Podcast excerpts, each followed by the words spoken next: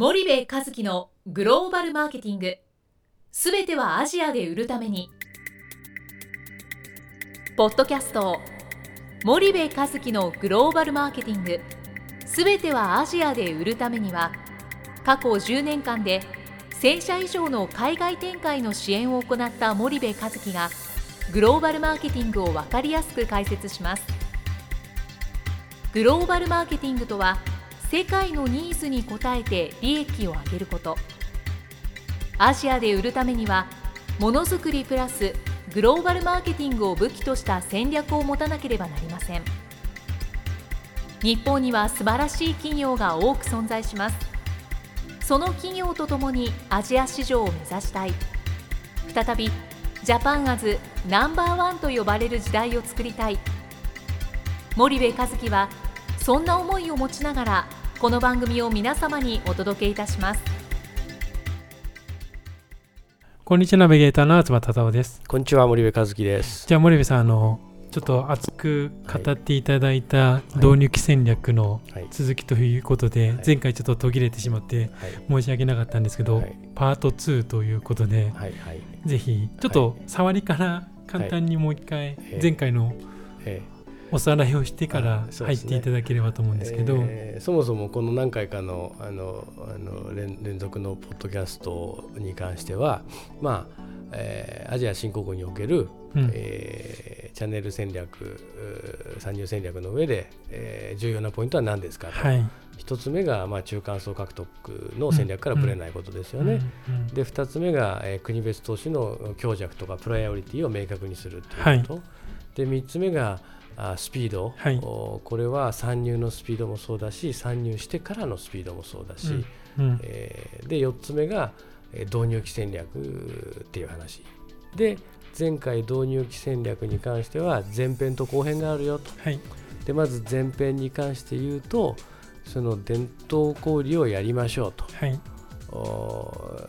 近代小売やってから伝統小売やるんですって言って近代小売だけで止まっちゃうのやめてくださいっていう、うん、そんな話だったですよね、うん、でなぜ伝統小売が重要なのか、はい、なぜ伝統小売がなくならないのか、うん、えー、そんなお話をさせてもらったと思います、もう一回その前回もお話しいただいたと思うんですけど、よくやっぱセミナーとかでも、やっぱアジア新興国も、まあ、コンビニがこれだけ出てくると、まあ、伝統小売がコンビニ化してきて、近代小売化が、うん、まあ、急激に進んでくるんではないかと、うん、まあ、進んできてほしいという多分願望も少し含まれているような気がするんですけれども、そういった、まあ、議論ですとかご質問いただくことが結構多いじゃないですか、そこについてもう一回森部さんのお考えをちょっと整理してお伝えいただきたいんですけれども。えっと、近代小売化は進みます、はい、これは間違いない事実でしょうと、はい、ただ ASEAN で言ったら、うん、最大で60%ぐらいまで、うんうん、で今、えー、マレーシアで5割ぐらい、はい、タイで4割ぐらい、うん、で、えー、フィリピン、インドネシア、ベトナムに関しては15%から2割と、はい、これがおそらく30年から40年ぐらいかけて、うん、6割ぐらいまでは進むでしょう。というふうに思ってるんですね。でも一方で伝統小売の数自体は今現状でも伸びてると。はい、私が80年代住んでた時よりも今の方が圧倒的に伸びてるわけで、はい、インドネシアで280万点とかね、うん、ベトナムでも、えー、70、80万点、うん、あ60万点ぐらいか、うん、でフィリピンで7、80万点ぐらいありますから、これ自体はあ、まあ、伸びてますよとい。うことなんですけどね。でその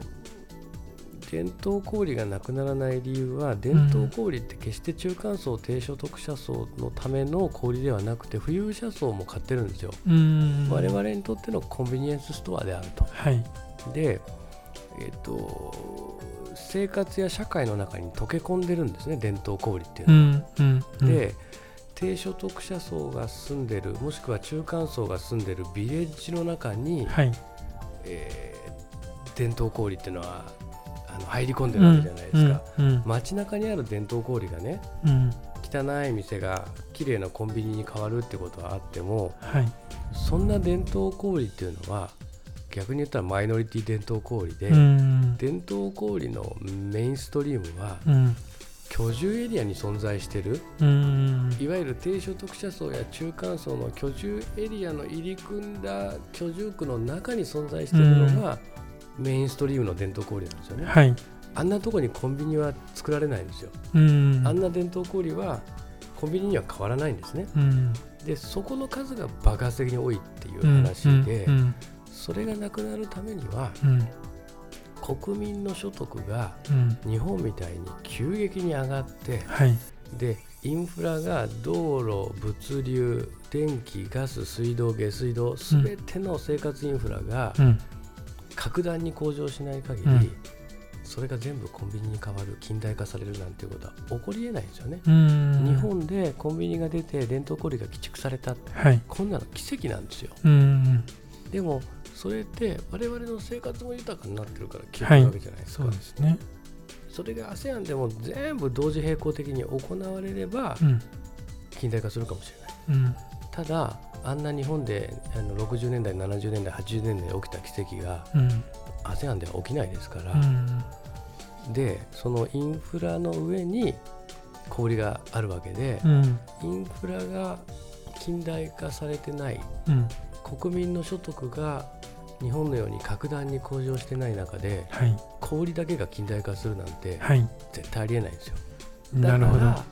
えー、伝統小売は消えないよって僕は言ってるんですよね。なるほど、うん、皆さんちょっとクールダウンした森部のトーンにあの納得していただいたと思うんですけどじゃあちょっとパート2という形で、はい、そのまた長いこと話しちゃったね、いい。これねすごい質問を受けるんでね。でもここは重要なポイントですよね。で、うん、その参入期のまあ、うん戦略の違いということで、導入期の違いですかね、うん、あのもう一本は後半ということで、今回やっているんですけども、はい、じゃあその後半っていうのは何が重要になってくるかっていうのを少し教えていただきたいんですけれども、そうですね。でこの導入期の前半で伝統小売が重要だよ。一気にはなくならないんだねってことが理解していただいた方は、うん今度じゃあその導入期戦略の具体的なアクションですよね、うん、そうですね。ここが後半になるわけなんですけど、はい、結局何十万とか何百万とかっていうある、伝統小売、うん、まあ僕間口って呼びますけどもね、はい、店舗のことですね、うん、この間口数のカバレッジを増やさないと、絶対に売れなあのシェア上がらないわけじゃないですか、はい、どういうことかというとその、えー、自分たちの商品が置いてあるお店、うん、間口、うん、これが増えないと、売り上げは上がらないですよね。例えば1店舗に商品が置いてある商品と、はい、10店舗に商品が置いてある商品は1日1個売れるんだったら10店舗に置いてある方が10個売れるじゃないですか、はい、1店舗だったら1個しか売れないですよね、はい、だから10店舗に置いた方がいいですよね、はい、だから間口の数を徹底的に増やすということをやらないといけないと。うん、でいやいやそんなことないんじゃないのと1店舗でも10個売れたら、うん、10店舗にで1個ずつ売れるよりいいんじゃないのって、はい、えー、思うかもしれない。そうですね、だから近代に行くんだよって言うんだけども、まあ、日用品消費財 FMCG で週販100個も売れないでしょと、うん、週販1000個も売れないでしょと、うん、そう考えると、うん、でっかい箱に並べたってリスティングフィー取られるわプロモーションフィー取られるわそこだけやってたって絶対利益は出ないでしょ、もうむしろプロモーションのために置くぐらいの勢いで僕はいいと思ってて、置かれるのは当たり前、そこでプロモーションしてます、本当にリザヤを稼ぐのは伝統小売であってこの伝統小売はやっぱり間口のカバレッジを徹底的に上げるっていうことをしながら、同時に1店舗あたりの店頭シェアを今度は上に上げていく、横軸が間口のカバレッジだとしたら店頭シェアっていうのは縦軸、はい、でこれの繰り返しなんですよ、僕らがほらお客さんのチャンネル構築やるときにさ、はい、えー、まずそのブレイクイブンする想定、えー、目標間口数を例えば2万間口とかさ、3万間口とかってこう決めるわけじゃない、はい、そうすると徹底的にこの間口数を増やすっていうことをやりながらちょっと遅れて、えー、店頭シェアを上げるっていうことをやっていくよね、で間口に置くこと自体は簡単じゃないですか、うん、でも置かれても売れなかったらパパママショップのパパママから商品返されて二度と置いてもらえないみたいな話になるので、はい、ちょっと遅れて同時に上げるっていうことをまあやる必要があるんですけど、この活動がやっぱり日本企業はあの弱い、うん、まずその活動に本気で取り組めてる企業が、えー、少ないし、うんうん、えー、それをなんか間違ったやり方でやってる、うん、だから結局置いてみたんだけど売れなかったって、い。や置くだけなんてそんならバカでもできますよと、置いたものを今度店頭シェアを上に上げていかないといけないわけだから、同時に2つのことやらないといけないんですよね。でここの導入期戦略がやっぱ間違っちゃってこれがまあ導入期戦略の後半になるんですけどもね。そのまあ、もう少しちょっと分かりやすく導入危機戦略の後半っていうところを教えていただくと、じゃあ、まあ、ステップで分けると、何を最初にやって次に何をやってどうすればいいのかみたいなことを教えていただくとなんとなくイメージが分かりやすいと思うんですけど。僕はねいつもお客さんにねステップ123に分けてください、はい、でステップ1は間口の拡大ですと、うん、で実施をする内容は自社のセールスとディストリビューターの活用をすることで、はい、製品の取扱い間口を徹底的に増やしましょう、はい、っていうことをステップ1でやややらすんですね、はい、でこの時の KPI は獲得間口数なんですよ、うんうんうんうん、でこれをやり始めたら同時に今度ステップ2やってください、はい、でこれは店頭シェアの拡大なんですね、うんうん、でプロモーション施策によって店頭でのシェアを増加させましょうと、はい。まあ、言ったら10回に1回選ばれるのか5回に1回選ばれるのか3回に1回選ばれるのか少ない回数で1回選ばれる方がいいわけですよね、はい、でそれをある一定の間口数まではまあ、BTL にフォーカスしようと、うんうんうん、ATL だったら ROI 悪すぎるよねと、うん、だ BTL で徹底的に店頭シェアを上げるというのがステップ2なんですね。はい。は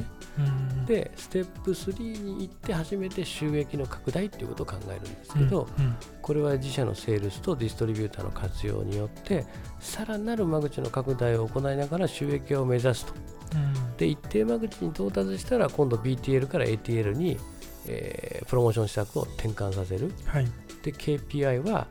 獲得間口数と店頭シェアと、ステップ2の KPI は店頭シェアね、はい、ステップ1の KPI が獲得間口数、はい、でこれをぐるぐるぐるぐる繰り返していく。っていうのが基本的なトゥドゥですよね。なるほど、わ、うん、かりました。じゃあ森部さんあの今日はお時間が来ましたので、はい、ここまでにしたいと思います、はい、森部さんありがとうございました。はいありがとうございました。本日のポッドキャストはいかがでしたか？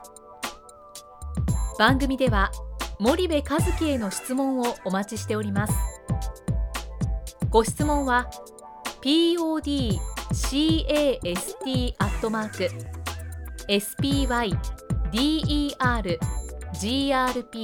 spider.com ポッドキャストアットマークスパイダー grp.com までお申し込みください。たくさんのご質問をお待ちしております。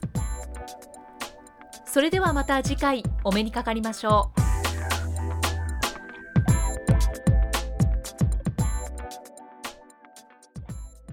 森部和樹のグローバルマーケティング。この番組はスパイダーグループの提供によりお送りしました。